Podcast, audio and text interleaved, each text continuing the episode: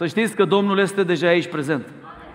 Duhul Sfânt este aici prezent și Domnul mi-a spus că vrea să facă semne și minuni. Eu îl cred pe Domnul.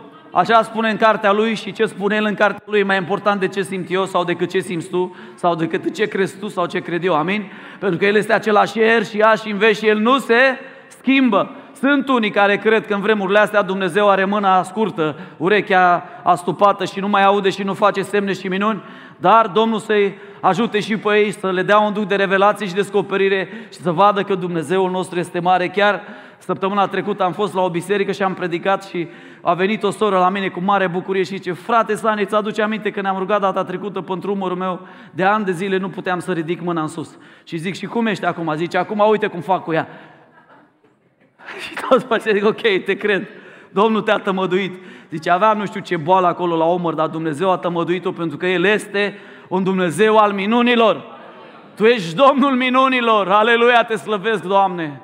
Tu ești Domnul minunilor, Tu ești Domnul minunilor, Tu ești Domnul minunilor, Tu mereu același ești, ești gata să lucrezi. Tu ești Domnul minunilor, da, El este. Tu ești Domnul minunilor, Tu ești Domnul minunilor. Ești gata să lucrezi. Crezi asta? Spune-i vecinului: fii gata. Fii gata. Fii gata că Domnul este în mișcare. Lăudați să fie Domnul. Citim astăzi din Evanghelia după Marcu, capitolul 9, începând de la versetul 14. Doamne, îți mulțumesc că ești Domnul al minunilor. Sunt entuziasmat pentru ce face Domnul astăzi aici. Aproape că nu vine să mă apuc să predic, pentru că vreau să văd pe Domnul. Eu sunt ca un copil, vă spun. Nu-s copilăros, sunt ca un copil, am credință de copil. L-am văzut și îl voi vedea. L-am văzut cum lucrează de când m-am întors la el de 30 de ani, cum face semne și minuni și Dumnezeul nostru e un Dumnezeu al minunilor. Ascultă-mă, nu mergi pe lângă un Dumnezeu rigid, nu mergi pe lângă un Dumnezeu de fier, nu mergi pe lângă un Dumnezeu de hârtie, nu mergi pe lângă un Dumnezeu al imaginației tale. El este același ieri și azi și în veci și El face semne și minuni și astăzi. Dragul meu, așteaptă-te, vină cu credință, vină cu credință de copil, pentru că El poate face mari minuni. Când au ajuns la ucenici, au văzut mult norod împrejurul lor și pe cărturari întrebându-se cu ei. De îndată ce a văzut norodul pe Iisus, s-a mirat și a alergat la El să îi se închine. El i-a întrebat: despre ce vă întrebați cu ei pe drum? Și un om din norod i-a răspuns: învățătorule, am adus la tine pe fiul meu care este stăpânit de un duh mut. Oriunde l-apucă, îl trântește la pământ. Copilul face spume la gură, scrâșnește din dinți și rămâne țeapăn. M-am rugat de ucenicii tăi să scoată duhul și n-au putut. O, neam necredincios, le-a zis Iisus, până când voi fi cu voi, până când vă voi suferi, aduceți-l la mine. L-au adus la el și cum a văzut copilul pe Iisus, Duhul a scuturat cu mare putere. Copilul a căzut la pământ, se zvârcolea făcând spume la gură. Iisus a întrebat pe tatăl lui: câtă vreme este de când îi vine așa? Din copilărie, a răspuns el. Și de multe ori Duhul l-a aruncat când în foc, când în apă, ca să-l omoare. Dar dacă poți face ceva, fie-ți milă de noi și ajută-ne. Iisus i-a răspuns: tu zici dacă poți? Citim împreună: toate lucrurile sunt cu putință celui ce crede. Îndată tatăl copilului a strigat în lacrimi: cred, Doamne, ajută-ne credinței mele. Când a văzut Iisus că norodul vine în fuga mare spre el, a mustrat duhul necurat și a zis: duh mut și surd, îți poruncesc să ieși afară din copilul acesta și să nu mai intri în el. Și duhul a ieșit țipând și scuturându-l cu mare putere. Copilul a rămas ca mort, așa că mulți ziceau: a murit. Dar Iisus l-a apucat de mână, l-a ridicat și el s-a sculat în picioare. Amin. Doamne, lucrează, Doamne, vorbește, deschide-ne ochii inimii să înțelegem și dă-ne un duh de revelație și descoperire. Învață-ne, Duhule Sfânt, din cuvântul Tău, pentru că avem nevoie de acest cuvânt astăzi. Este pâinea noastră, este apa noastră, este vindecarea noastră. Vreau să te întreb: de câte ori în viață ai avut senzația că ai ajuns la capătul puterilor și nu mai ai nici un ajutor în jurul tău. De câte ori sau puține au fost zilele când ai ajuns acolo în punctul în care ai zis, dacă nu se întâmplă ceva, dacă nu se întâmplă un miracol, dacă Dumnezeu din cer nu face ceva, sunt un om mort.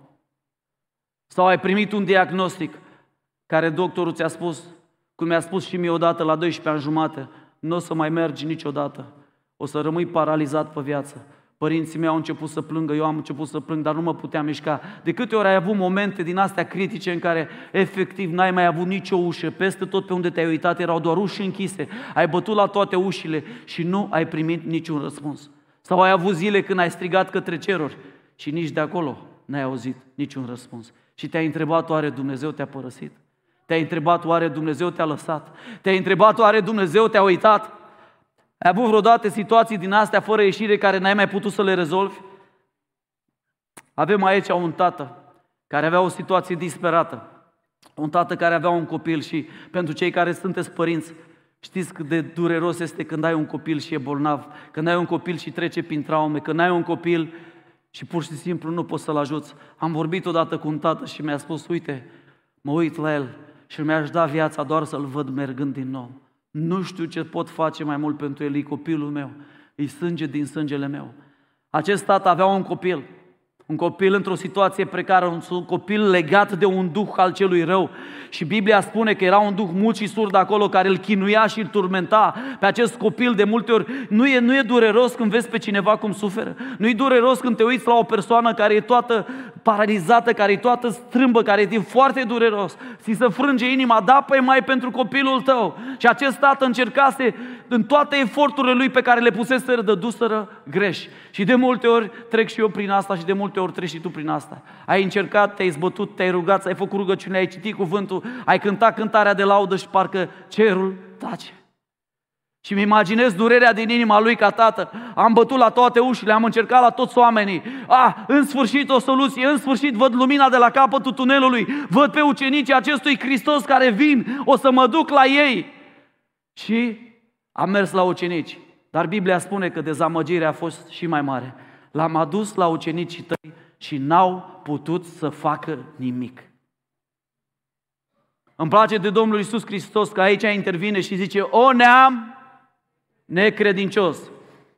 Vedeți că încă din primele momente ale poveștii, Domnul Hristos ne subliniază nu doar lui, nu doar ucenicilor, dar și nouă, care ar fi problema inimii noastre. O neam necredincios. Tatăl ăsta era un tată disperat, dar se pare că avea o mică problemă. Problema lui e că dădea vina pe toată lumea pentru problema lui. Ți s-a întâmplat vreodată să dai vina pe toți pentru problema ta? Nu eu, femeia care mi-ai dat-o. Vă aduceți aminte? Adam. Se pare că e în natura umană să învinovățim pe alții. Se pare că e în natura umană să găsim la alții noduri în papură și nu la noi. Mi-aduc aminte că mi-a spus cineva odată, măi, omule, zice, noi ne evaluăm pe noi după intenții, dar pe alții după fapte. Nu-i normal. La tine nu găsești nimic, niciun nod în papură, dar la alții găsești numai noduri în papură. Cum stă, cum vorbește, cum predică, cum cântă, cum face, cum trăiește, cum își crește copiii, tu știi mai bine. Acest om se pare că dădea vina pe alții. Doamne, am fost la ea și nu m-au ajutat. Am fost la guvern și nu m-au ajutat. Am fost acolo și nu m-au ajutat. Până la urmă am venit chiar la ucenicii tăi și nu m-au ajutat. Doamne, problema mea sunt alții. Și îmi place de Domnul Iisus Hristos că îl conduce pe acest om într-un proces extraordinar de interesant și nu vindecă doar pe fiul, dar îl vindecă și pe el, pentru că nu doar fiul avea nevoie de vindecare, dar și tatăl avea nevoie de vindecare. Sunt convins că stai aici pe bancă și zici, predica asta e pentru ăla, știu eu că îi se potrivește.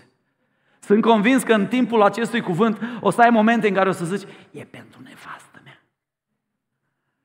Odată îmi făcea o soră, în timp ce predicam semnal, și zicea, și eu n-am înțeles și am zis, cum? Adică era pentru el, adică pentru bărbatul său. Dragul meu, spune cu voce tare, cuvântul ăsta e pentru mine.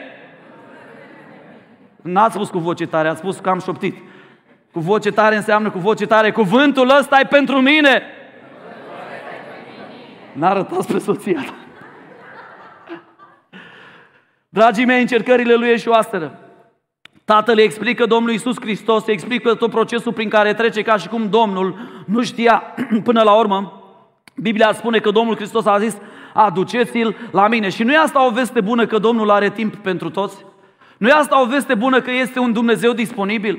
Nu e asta o veste bună că El, chiar dacă tu încă nu ți-ai văzut problemele, încă dai vina pe alții, Dumnezeu încă vrea să te ajute? Nu e asta o veste bună că chiar dacă au trecut ani și nu ai primit răspuns până acum, El este un Dumnezeu disponibil? Îmi place atât de mult că zice, aduceți-l la mine. Atunci când toate eșuează, du-te la Hristos. Atunci când nu mai ai nicio speranță, când te-ai rugat, spunea o soră, mă, omule, nu mai știu ce să fac, postesc, mă rog, citesc Biblia, laud pe Domnul și tot nu vine, mă, fă frumos. Spune-mi tu cum să mă mai rog, poate nu mă rog cuvintele potrivite. Ei vina lui aia, că mi l-a luat pe ăla care credeam eu că e bărbatul meu. Zic, nu-i vina ei, slavă Domnului că l-a luat, că te-a scăpat de cine știe ce pacoste. Nu mai trăi și învinovăți pe alții. Tatăl învinovățea pe toată lumea. Numai nu s-a uitat la el. Vedeți că aici spune Scriptura clar, aduceți-l la mine. Și îmi place ce spune Scriptura. Iisus a întrebat pe Tatăl de ce, pentru că, vedeți, e important că atunci când ne rugăm și atunci când ne evaluăm, să avem un moment de evaluare a problemei noastre. Cei mai mulți vin aici la rugăciune și nu spun nimic. Roagă-te pentru ce-ți dă Domnul. Dar Dumnezeu nu lucrează așa. De multe ori Domnul Hristos îi întreba, ce vrei să îți fac? Spune-mi de când a început, vezi că Domnul Hristos începe ca un doctor extraordinar ce este și evaluează problema. De când îl aruncă în foc, ce se întâmplă, de când a început. Și realizarea este că din copilărie, cu alte cuvinte, copilul ăsta nu s-a născut așa. Și cei mai mulți copii se nasc sănătoși și ceva se întâmplă pe parcursul vieților. Fie un duh de frică intră acolo că nu mai poți să stea pe întuneric, fie un duh de răzvrătire, cum a intrat în mine la 6 ani când am venit bătut acasă și tatăl meu mi-a zis, dacă mai vii odată așa, o să te omor în bătaie. Și atunci a intrat un duh de răzvrătire, mi-a zis, las că-ți arăt eu cine sunt eu.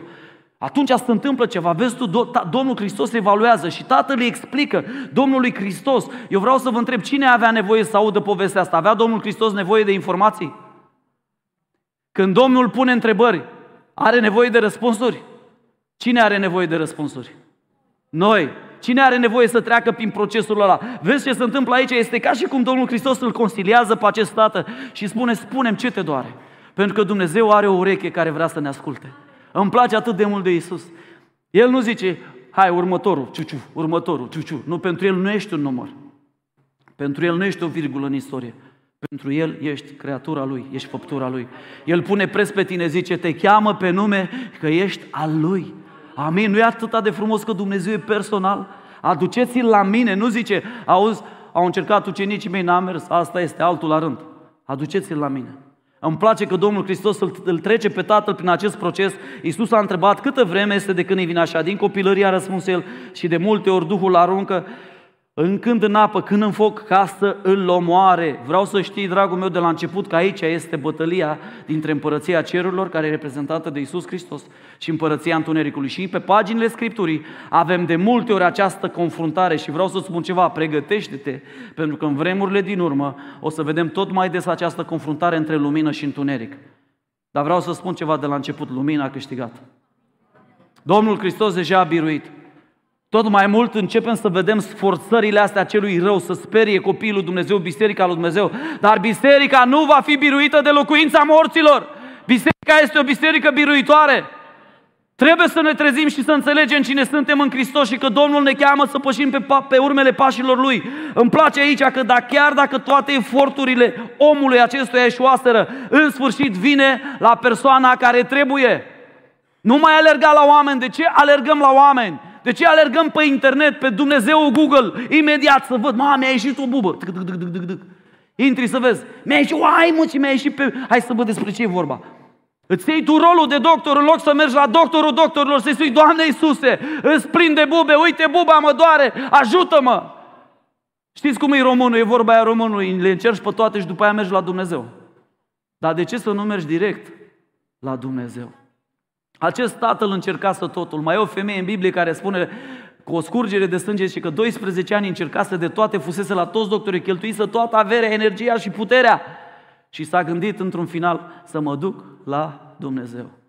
Dragul meu, astăzi dacă ești aici și eforturile tale au eșuat, mergi la Iisus Hristos în audiență, pentru că El are loc și nu-ți trebuie programare. Biblia spune, cheamă-mă și îți voi răspunde. Îmi place atât de mult că nu trebuie să stau la rând la Domnul Iisus. De multe ori mă duc și doar spun Tată ce El spune, da, ce este. Extraordinar. Ce mare Dumnezeu avem, ce bun e Dumnezeul nostru. El e un Dumnezeu prezent, El e un Dumnezeu accesibil și e un Dumnezeu care aude durerea ta. El aici aude durerea tatălui și ce se întâmplă aici? La un moment dat, vedeți că spune, Iisus i-a răspuns, tu zici dacă pot, toate lucrurile sunt cu putință celui ce crede. Dragii mei, știți ce face Domnul Iisus aici? În timp ce vorbește cu acest om, Hristos operează la adâncime. Pentru că problema acestui om nu erau oamenii care nu l-au putut ajuta. Problema acestui om nu erau ucenicii care au ieșuat. Problema acestui om nu era nici măcar Iisus Hristos, ci nici măcar copilul. Problema lui știi care era? Unde era? În inimă. Care era problema? Cum se numește? Necredința. Îmi place că noi ca oameni întotdeauna punem lumina pe alții. Și Domnul Hristos ne ia lanterna și știi ce face cu ea? O întoarce pe tine și zice, dar tu? Dar inima ta? Dar cum stai cu necredința? Dar cum stai cu neiertarea? Dar cum stai cu ura față de aproapele tău? Dar cum stai cu râca aia care e o porțăluia și n-ai reușit să treci peste ea nici după 20 de ani? Dar, Doamne, nu eu ăla! Nu eu! Eva m-a învățat! Nu eu! Ăsta e gestul meu. Eu! Și Domnul e destul de înțelept. Tu zici dacă poți, totul e cu putință celui ce crede. Spunem împreună, totul e cu putință celui ce crede. Și știți ce se întâmplă aici? Se întâmplă un lucru extraordinar. Deodată omul realizează cu cine vorbește. Nu știu dacă ați observat detaliul, dar la început îi spune învățătorule. Nu îi spune Doamne. S-ar putea ca mulți de aici, în dimineața asta, să-L tratați pe Domnul Hristos, care e stăpânul stăpânilor, încă ca învățător. Dar se întâmplă ceva aici. Omul realizează că stă în fața lui Dumnezeu. Realizează. Doi, ce mai realizează omul? Realizează că problema nu e la toată lumea, problema e la el. Și știți de unde îmi dau asta? Din strigătul lui disperat. Atenție cum strigă, atenție ce face omul ăsta. Îmi pui versetul 23, 24, te rog. Citim împreună. Îndată, 24, mulțumesc. Îndată tatăl copilului a strigat în lacrimi. Ce a strigat?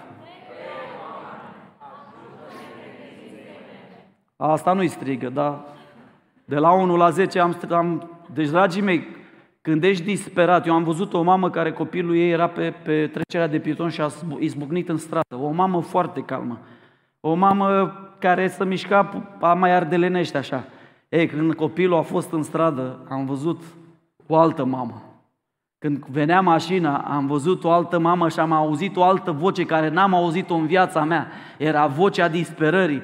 Vocea disperării că copilul ei a izbucnit în stradă și veneau mașinile. Omul ăsta n-a strigat, cred, Doamne, ajută-ne credinței mele.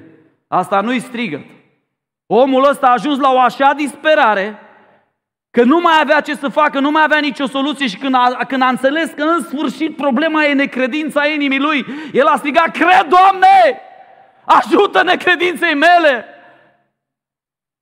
Nu știu cât de disperat ești pentru problema ta, dar crede-mă, trebuie să ajungi la strigătul ăla de disperare, trebuie să ajungi la strigătul ăla de credință, pentru că el și-a dat seama, da, Doamne, problema e la mine, mi-asum. Nu numai că omul a realizat în conversația cu Hristos că e Dumnezeu, nu numai că a realizat că problema e la el, dar și-a asumat-o și a zis, vreau să mă schimb, ajută-ne credinței mele. Întrebarea este, tu vrei să te schimbi? Vii în fiecare duminică și ocupi un loc pe care stai și pe care n-ai plătit nimic, dar vrei să te schimbi? Sau vrei să rămâi cu aceeași problemă a inimii tale? Vrei să rămâi cu acel duh de necredință în viața? Doamne, fiul meu are un duh mut și surd, dar tu ai un duh de necredință. Doamne, e pe ăla așa, dar tu ai un duh de neiertare. Da, dar tu ai un duh de critică. Nu știu ce fel de legătură ai în viața ta și cu ce ai venit în dimineața asta aici. Dar vreau să-ți spun că Dumnezeu are planuri bune pentru viața ta.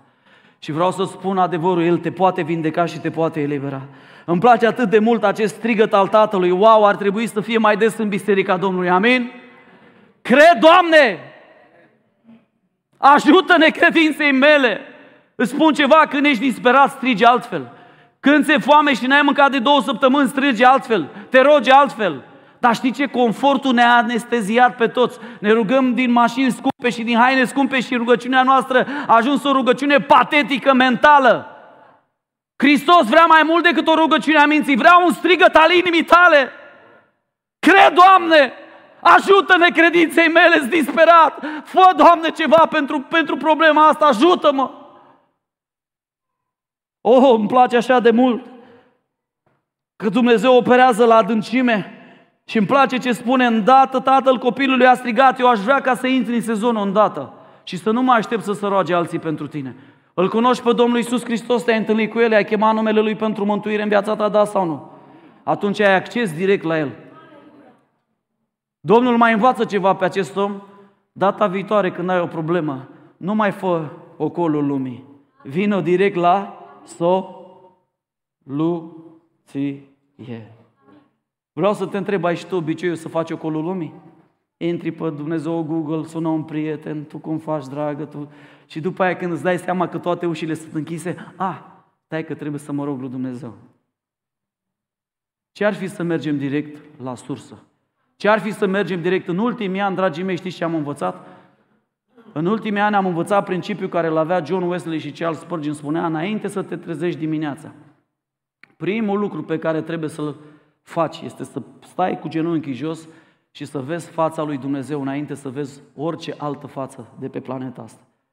Prima persoană cu care trebuie să vorbești, să-i spui primele cuvinte, este Dumnezeu, înainte să vorbești cu orice altă persoană de pe planeta asta. Și știi ce?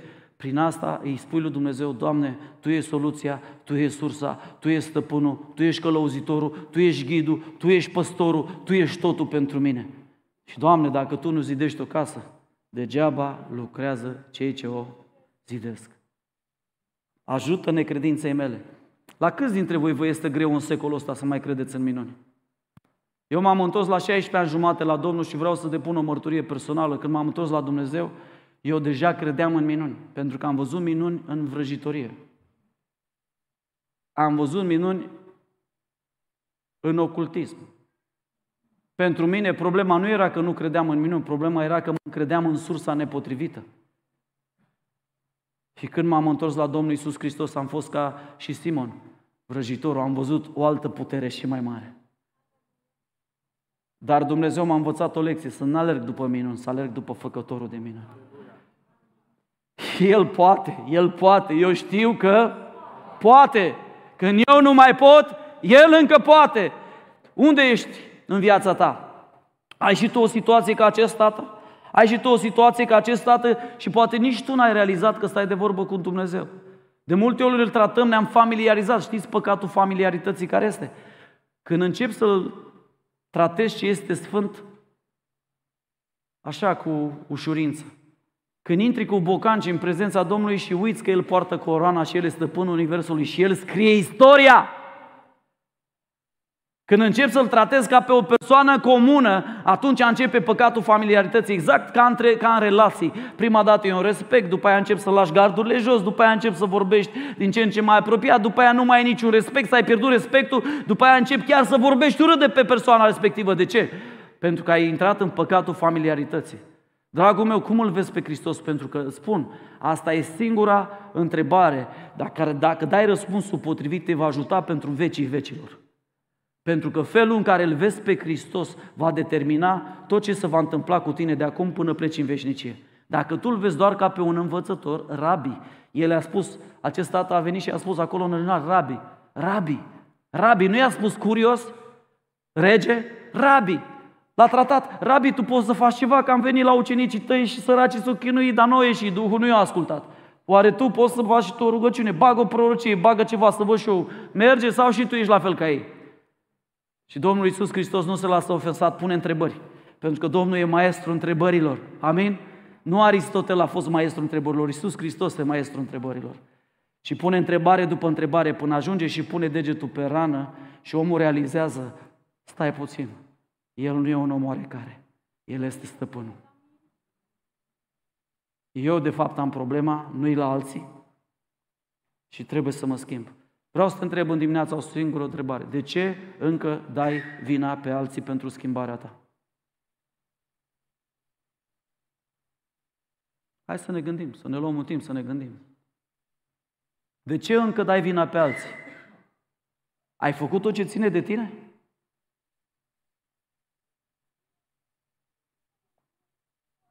Copiii mă scot din sărite. Soțul a ajuns un diabol. Soția e ca o cotoranță. Soacra e ca să n-aud de ea. Nici nu vreau să-i mai mănânc leveșa, nu mă interesează. Nu mai vreau borșul ei. Ăla așa, dar dragul meu, la tine când te uiți, pe tine când te evaluezi, pentru că această poveste, dacă este despre ceva în această întâlnire dintre acest om care dădea vina pe alții și la el nu s-a uitat, Domnul Hristos vine și zice, dragul meu, problema e la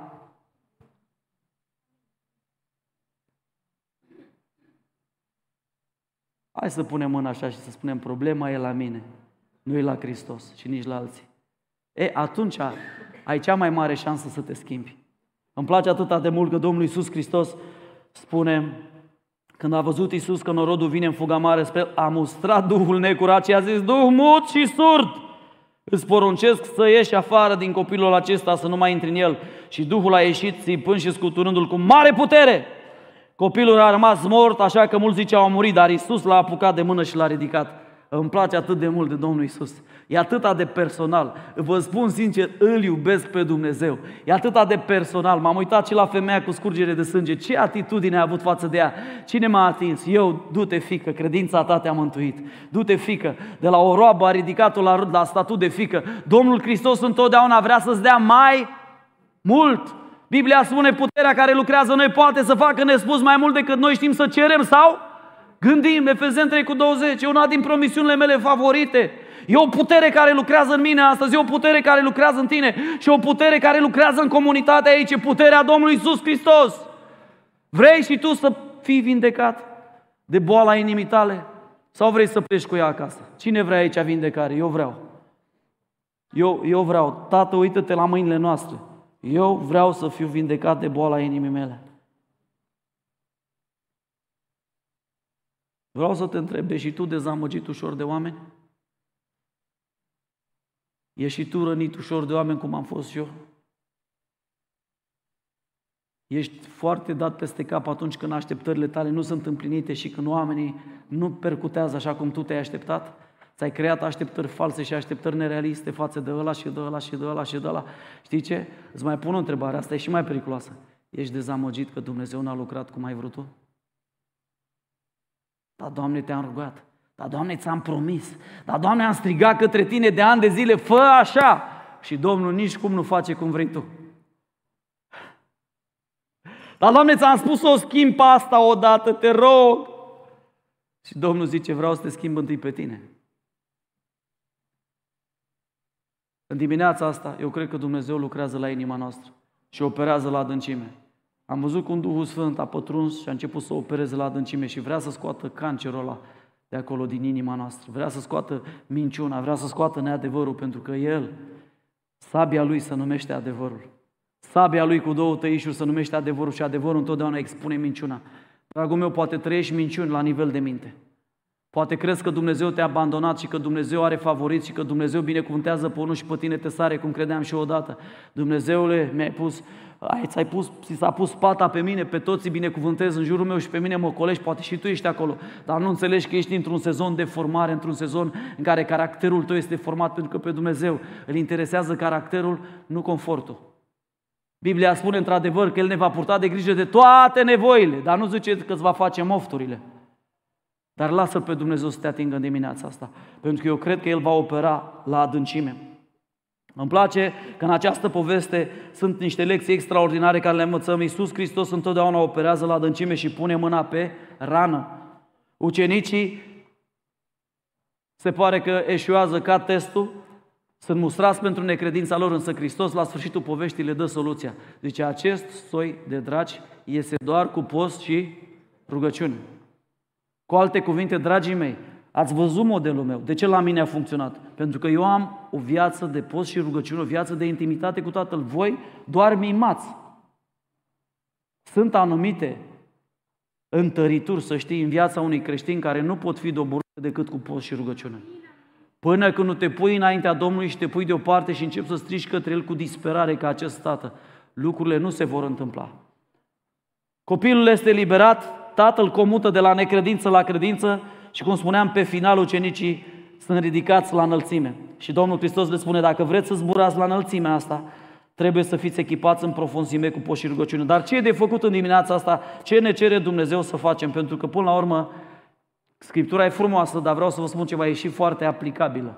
Orice cuvânt al lui Dumnezeu e viu și lucrător și se poate aplica în viața de zi cu zi. Ce pot eu să fac? Ce a cerut Domnul Hristos acestui om? Să vă întreb altceva, în care era lumea în care el trăia? Se numea lumea necredinței. Și în lumea necredinței știi ce spui? Dacă o să faci aia pentru mine, eu o să cred. Dacă îmi binecuvântezi copiii, dacă îmi dai o casă frumoasă, dacă... Și îl pui pe dacă în față, creștinul tip dacă.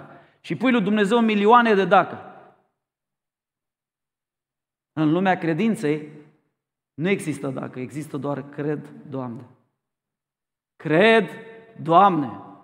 Cred, Doamne. Eu aveam o problemă când m-am întors la Dumnezeu, crescând cu un tată ateu, un bunic fost legionar, da, și tatăl meu, profesor de filozofie, istorie, îmi băgase în cap că creaționismul este o minciună și aveam o problemă, o zbatere și mi-aduc aminte când m-am întors la Domnul și după vreo 6 luni am pus Domnului o întrebare, Doamne, Tu chiar ai făcut lumea sau e o glumă?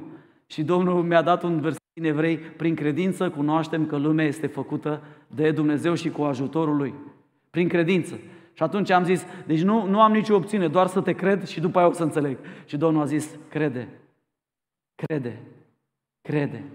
Cum stai cu credința, nivelul credinței tale? Cum stai cu calitatea credinței tale? Poate și tu, în dimineața asta, ai o credință de calitatea aia, necredință. Tu spui că crezi, dar crezi în teorie, nu ai crezut niciodată în practică. Spui că crezi la nivel mental, tu îți dai acordul, cred în Iisus Hristos, cred în că poate face minuni. Dar când ți se cere să mergi pe apă, nu. Era un om, n-am pozele să vi le arăt în dimineața asta, că nu le-am pregătit, se numea Charles Blondin, ați auzit de el? Francezul blond sau francezul zburătorii, să mai spunea, la 1800 și ceva, omul ăsta a legat o sfoară între muntele ăla și muntele ăla peste cascada Niagara, un fel de 10, 15, 20 de etaje, 40, nu mai știu cât exact datele, și se spune că a trecut singur pe sfoară până în partea cealaltă, înainte și înapoi. Și la un moment dat vine la mulțime și toți îl aplaudau, aleluia, aleluia, nu ziceau aleluia, vă dați seama. Am vrut să vă sunteți atenți. Toți îl aplaudau acolo și spuneau, trăiască Blondin, trăiască Blondin, trăiască Blondin. Și la un moment dat el a zis, credeți că pot să trec înainte și înapoi cu o roabă? Toți, da, credem. Trece înapoi cu o roabă, înainte și înapoi. Se întoarce înapoi la el și la ei și toți îl aplaudau și nu există niciunul ca tine, ești cel mai tare, ești cel mai tare. E, cine crede că pot trece cu un om? Toți au zis, da, credem. Cine să oferă voluntar? Ce fel de credință aveau oamenii ăștia? Și dracii cred și se înfioară, dar nu îi mai transformă cu nimic. Avea o credință mecanică, o credință mentală. Până la urmă, un om a ieșit din mulțime și a zis, eu cred. Știi cine era? Managerul lui. Păi dacă managerul tău nu crede în tine. Și managerul lui s-a urcat în roaba aia și Blondin, îs poze, îs statistici, a trecut cu el într-o parte și în alta nevătămat. Și se spune că așa de tare era că la un moment dat a zis, pentru că sunt francez, o să vă arăt că o să-mi iau și micul dejun în mijlocul sforii. Și s-a dus acolo și a pus un scaun și o măsuță și a pus un croissant cu unt și cu un pahar de suc sau nu știu ce și-a pus el și a luat micul dejun și ăștia toți se uitau la el. Dragii mei, Dumnezeu ne cheamă la o altfel de credință. La credința aia care spune cred și fac ce îmi spui. Credința doar cred și stau nu e o credință biblică. E o credință falsă. Credința aia care doar cred, dar stau în scaun liniștit, să nu mișc prea tare apele prin casă, să nu fac baluri. Aia nu e o credință biblică. Credința biblică este cred și fac. Cine crede și face cuvintele mele, îl voi asemui ca un om care zidește casa pe stâncă. Cine nu face cuvintele mele, zice Domnul Iisus, își face casa pe nisip. Când vin apele și valurile și credeți-mă că apele și valurile vor veni peste tot și peste cei buni și peste cei răi. Diferența o face pe ce stâncă ți-ai construit casa. Dacă ți-ai construit casa, ți-ai pus credința în Iisus Hristos, atunci vei sta în picioare. Biblia spune în Evrei 1:6 și fără credință este cu neputință să-i fim plăcuți lui. Căci cine se apropie de Dumnezeu trebuie să creadă că El este, adică că El poate să facă tot ce a promis, și că răsplătește pe cei care îl caută. Amin? Deci primul pas care trebuie să-l faci este să vii cu credință. Al doilea pas care trebuie să-l faci este să ai încredere în el până la capăt. Vezi, managerul lui Blondin a avut încredere că îl va trece din partea asta în partea alta a cascadei Niagara, s-a pus în roabă și a zis: am încredere în tine. Vreau să vă întreb, cât are dintre ei, dintre toată grămada aia de oameni, au fost câteva mii acolo să-l vadă, a avut credința adevărată? 1. Restul au avut o credință teoretică. Da, cred. Urcă-te în... Nu, mersi. Eu nu vreau să risc să-mi pierd viața. De plin încredințat, spune Apostolul Pavel în Roman 4:21, sunt de plin încredințat, dragii mei, ascultați ce vă spun, venim cu credință și doi cu încredințare maximă. Sunt de plin încredințat că El ce făgăduiește poate, citim împreună, să și... Mai citim o dată. De plin încredințat că El ce făgăduiește poate să și împlinească. De asta, în dimineața asta, vreau să te las cu câteva îndemnuri. Ține focul credinței aprins prin rugăciuni și rămânere în cuvânt. Adu-ți mereu aminte de promisiunile lui Dumnezeu și hotărăște că te vei ține de ele. Îmi place de femeia cu scurgere de sânge, spune Scriptura că s-a băgat prin mulțime și a prins poala hainei Domnului Hristos. Acolo, în limba originală, spune că a prins ciucurii. Știți că evreii au ciucuri la haine. Ciucurii simbolizează promisiunile lui Dumnezeu. Ea s-a prins exact de promisiuni, nu s-a prins de... Să nu înțelegeți că s-a prins de o scamă din haina lui.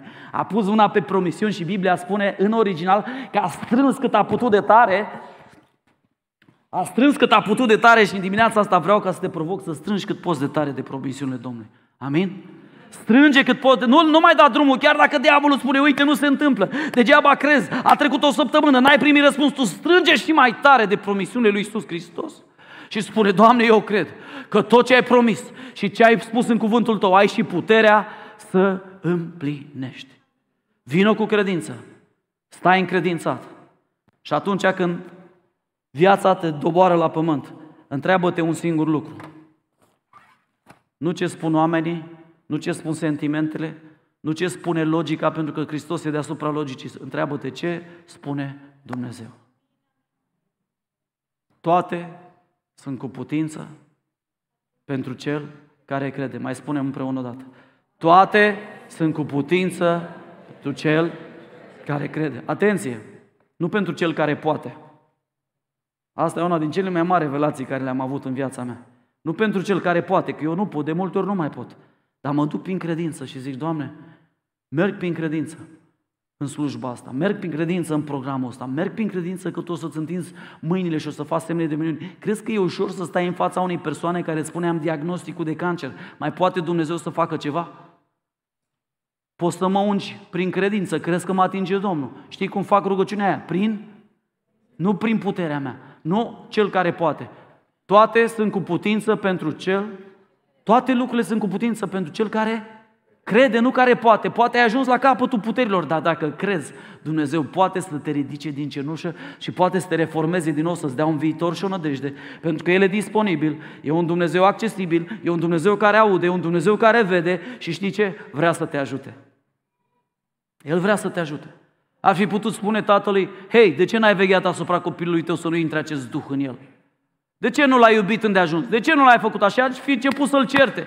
Nu, Domnul n-a făcut asta. L-a ajutat să-și evalueze inima și să realizeze problema lui și a ajutat copilul, pentru că Dumnezeu e un Dumnezeu minunat, bogat în fapte bune și făcător de minuni. Amin? Mai spunem o dată împreună. Toate lucrurile sunt cu putință. Haideți să punem și versetul să-l citim. Poate îl învățăm și pe din afară. Stați. Ca să, vrei să ți-l spun unde este exact? În versetul 23, Marcu 9:23. Vreau ca să ține minte versetul ăsta, pentru că e o armă redutabilă împotriva celor rău. Nu știu, dar vreau să vă spun ceva. Unul spunea la televizor că cea mai tare armă împotriva cuvântului, împotriva diavolului este, era catolic, ăsta este rozarul ăla de rugăciune. Vreau să spun ceva, că e o prostie asta. Nu există așa ceva. Altul spunea, care era, eu aveam din aia roșie la mână când eram ortodox. Ați avut și voi, ați purtat? Unii dintre voi ați purtat. Voi, asta mă păzește de cel rău. Și știi ce? Nu prea m-a păzit de cel rău. Când m-a lovit cel rău, când m-a lovit viața, am căzut, m-am fărâmat în mii de bucăți. Dar am acum o protecție mare. Am acum o protecție care se numește Iisus Hristos. Și Biblia spune că El îmi este scut și El îmi este pavăză. Mai spunem încă o dată. Toate lucrurile sunt cu putință celui ce crede. Întrebare, pentru ce trebuie să crezi în dimineața asta în dreptul tău? Aș vrea să ne ridicăm, ajută-mă puțin, și în următoarele 30 de secunde, doar atâta ne luăm, vreau să vii cu acea problemă care nu are nicio soluție la Iisus Hristos. Să-i spui, Doamne, uite, am încercat să-l schimb pe omul ăsta, îl iubesc, dar nu-l mai suport. Am încercat să o schimb, m-am tot rugat pentru ea, am să mă pot și rugăciunea, dar nu mai înțeleg cu ea. E ca streașă în aia care picură într-una, nu mai pot. Copiii ăștia, Doamne, mă duc la disperare. Îmi spunea cineva odată, zice, îl vezi, l-aș da pe gratis. Dar e al meu. E al tău. În dimineața asta vreau să te provoc să crezi în singurul Domn, Stăpân și Mântuitor. Și dacă l-ai numit până acum învățător, numește-l Domn. Cred, Doamne, ajută necredinței mele. Haideți fiecare în dreptul lui să ne cercetăm inima, nu pe cel de lângă noi. Hai să ne cercetăm pe noi. Să venim cu problema inimii noastre la Mântuitorul, pentru că El vrea să ne vindece, să ne opereze. În inima mea a fost multă necredință. Cea mai mare necredință care am avut-o față de Dumnezeu a fost că nu puteam să cred că mă poate iubi și pe mine. Făcusem atât de multe lucruri rele, bătusem atât de mulți oameni, făcusem atât de mult rău, că atunci când am venit la credință am zis, nu știu dacă Tu mă poți iubi și pe mine. Și în loc de o piatră am găsit niște brațe întinse. Cercetează-te și vină cu acea problemă la Hristos. Și acolo unde a fost necredință, spune și tu împreună cu mine și cu Scriptura, toate lucrurile sunt cu putință celui ce crede. Ne rugăm Domnului.